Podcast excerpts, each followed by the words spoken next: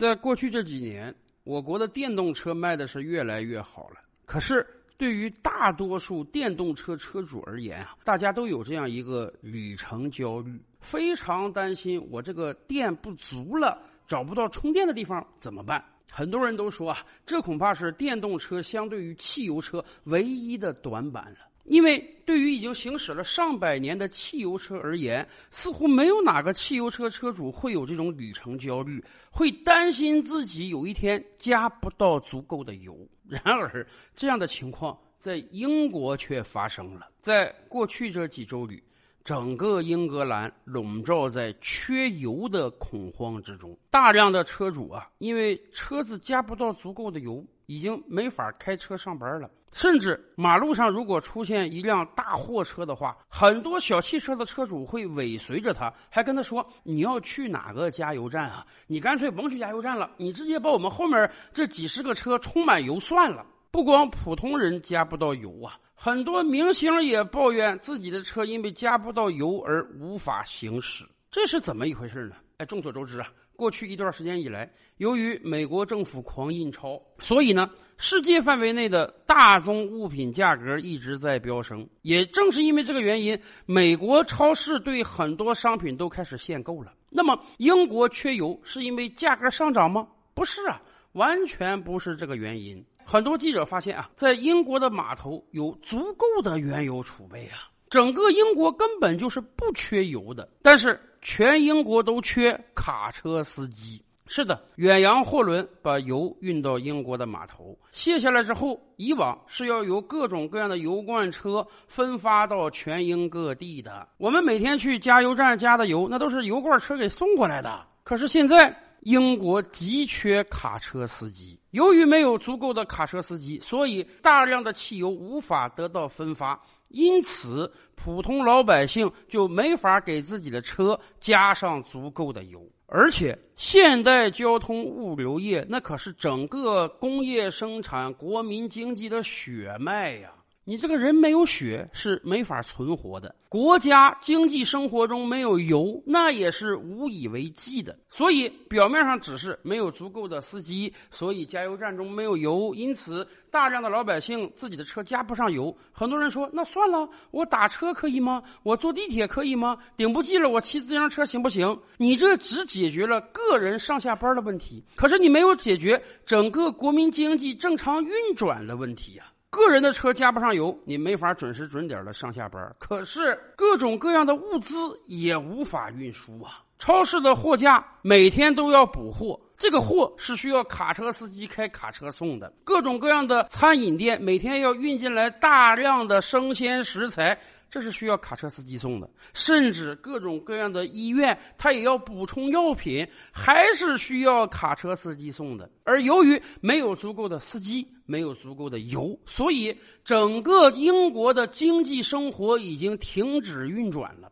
有很多人在抱怨，由于没有足够的车来运送，所以他们已经出现了物资匮乏的情况。超市货架上的货卖掉了，就补不上来。餐饮店中的食材原料做熟了就没有新的补进来，甚至有的医院说啊，由于没有足够的药品和备品，他们的癌症病人要等上十年才能得到医治。而从不欠缺幽默感的英国人描述他们国家现在的现状是：英国唯一不短缺的就是短缺本身。甚至不光是外来的货品运到码头之后无法得到分发，英国本身的工农业生产也遭到了巨大的破坏。现在，英国的奶农们又开始倒牛奶了，甚至英国的养猪工人准备把上万头猪活埋掉。为什么？这难道又重现了资本主义生产过剩的一幕吗？不是的，这一次原因不一样。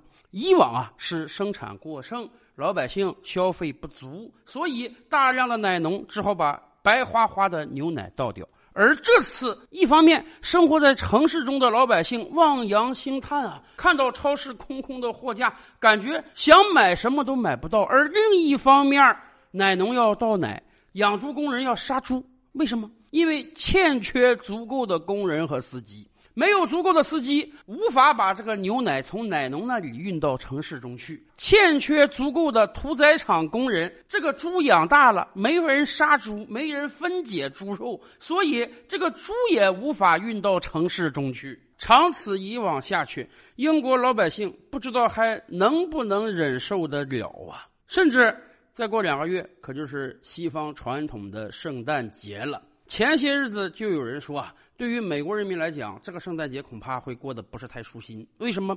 美国通货膨胀太厉害了。而另一方面呢，供应链危机又使得很多美国超市开始限购产品了。真的，很多人担心今年的圣诞季，美国老百姓是无法选购到足够的圣诞物品的。而对于英国而言，物品可能是充足的，可是没有足够的人能够帮你把这个物品搬到超市的货架上去，这个圣诞节也可能会无比冷清。而造成这一切的原因，就是一个很简单的问题，什么呢？人在今年年初努力了三年多之后，英国政府终于宣布彻底脱欧了。对于很多英国人而言，似乎脱欧啊是甩掉了一个巨大的包袱。好歹英国经济还是比较发达的，所以在过往这些年中，每一年英国都要拿出几百亿欧元上缴欧盟的会费。也正是因为这个原因，很多英国人感觉到很不爽。我们花了这么多钱养了欧盟很多懒汉和穷国，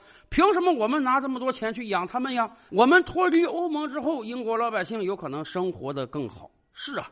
大多数人都只是看到贼吃肉，没有看到贼挨打。很多英国普通老百姓也看到英国缴纳会费了，却没想到入欧盟这些年来英国经济得到的好处。一方面，加入欧盟之后，英国获得了欧盟巨大的市场；而另一方面，英国实际上也获得了非常多廉价的劳动力。以往在欧盟之内的时候，英国每年有大量的产业工人、屠宰场工人、卡车司机，是来自于欧洲那些不太发达的国家的。对于英国人而言，人家做世界老大做了上百年了，大多数英国普通老百姓是不屑于做这些简单体力工作的。跟美国人一样，人家已经习惯了赚快钱和赚舒服的钱，所以这么些年来啊。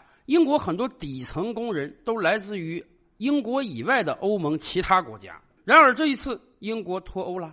脱欧之后，很多签证问题啊、经济合作问题啊，都需要重新谈。大量的签证已经到期的欧洲工人呢，只能离开英国。而英国急需的工人呢，哎，获得不了签证，所以出现了卡车司机荒、屠宰工人荒。而虽然短期之内英国政府又下发了很多签证，但是解不了燃眉之急呀，甚至逼得英国政府最近都动用军队了，让军队派人来帮助加油站运油。但是很显然，军队的数量是远远不够的，所以英国老百姓这个短缺之苦啊，还要延续很长一段时间。英国的问题真是给很多经济发达国家。都提了一个醒，那就是未来人口的减少、劳动力的短缺，这是一个非常非常严重的问题。举个例子，咱们的邻邦日本，在过去几年一直是人口萎缩的状态。没办法，日本人不愿意生孩子啊，哪怕国家给了各种各样的优惠政策，从出生一直到上大学，学费通通是免掉的，可是还是没法使日本人愿意多生孩子。所以，日本实际上是面临着非常非常严重的劳动力紧缺的问题的，以至于啊，就在最近，日本还通过了相关的法律，未来要大量的吸引来自于其他国家的劳动力。并且允许这些人入籍。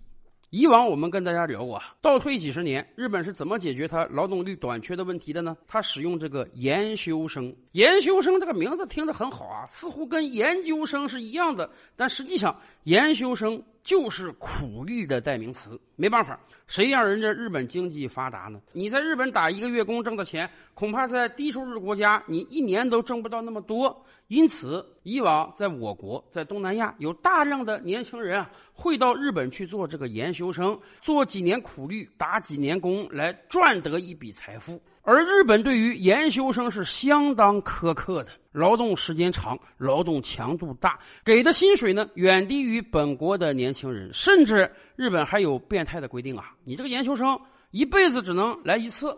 来一次干个两年或者三年，榨干了你的劳动力之后呢，以后你再也不能以研修生的身份来到日本，就害怕你长期的停留在日本。然而这些年来，随着周边国家经济不断的发展，老百姓收入的逐渐提高，日本研修生已经变得越来越没有吸引力了。所以，日本政府只能调整政策，给予研修生更长的签证时间，让你可以长时间的停留在日本，甚至未来有可能允许这些人获得日本的永久居留权。没办法，你不给人家好的物质待遇，未来日本也可能。招不到足够的工人。实际上，相似的事儿在我国也有啊。我们以往就讲，我国被称为基建狂魔。过去十几二十年以来，我国的基建是独步天下的。但是，是哪些人在做我们的基建工人呢？咱们可以到工地上去看一看，那些人在过去十年就没有变化过。十年之前，中国建筑业从业者的平均年龄大概是三十七八岁。十年之后的今天，中国建筑业工人的平均年龄变成了四十七八岁。是的，过往十几二十年就没有什么新鲜血液进入到建筑行业，大量的年轻人觉得去建筑工地干活又脏又苦又累。虽然说收入还可以吧，但是很少有人选择去。改革开放之初，很多建筑工地充斥着二十几岁甚至十几岁的年轻人。那个时候，我国有百分之八十的人口处于农村。城市化进程开启之后，每年都有大量的农民工涌入到城市。我们吃了十几二十年的人口红利。所以招人在我国从来就不是一个难题。然而今天，我们的城市化率大概已经达到了百分之六十到百分之七十，所有的年轻人几乎都已经涌入到城市中来了。大量的年轻人啊，咱们甭说不愿意到建筑工地去工作，甚至很多人连进入到工厂中去，在生产线上工作都不愿意。能够干那些苦活、脏活、累活的，还是老一代人。所以，英国和日本现在面临的问题，再过个五年、十年，我们也会遇到。我们真的会面临到这样的问题：未来谁为我们盖房子？谁为我们在工厂中生产产品？随着人口红利的逐渐减少，新出生的年轻人数量越来越少，恐怕我们将来要考虑的都不只是引入越南新娘解决三千万光棍的问题。我们恐怕还要考虑引入别国劳动力来解决我们人手不足的问题了。今天英国的短缺乱象，说实话，这也是前车之鉴呀。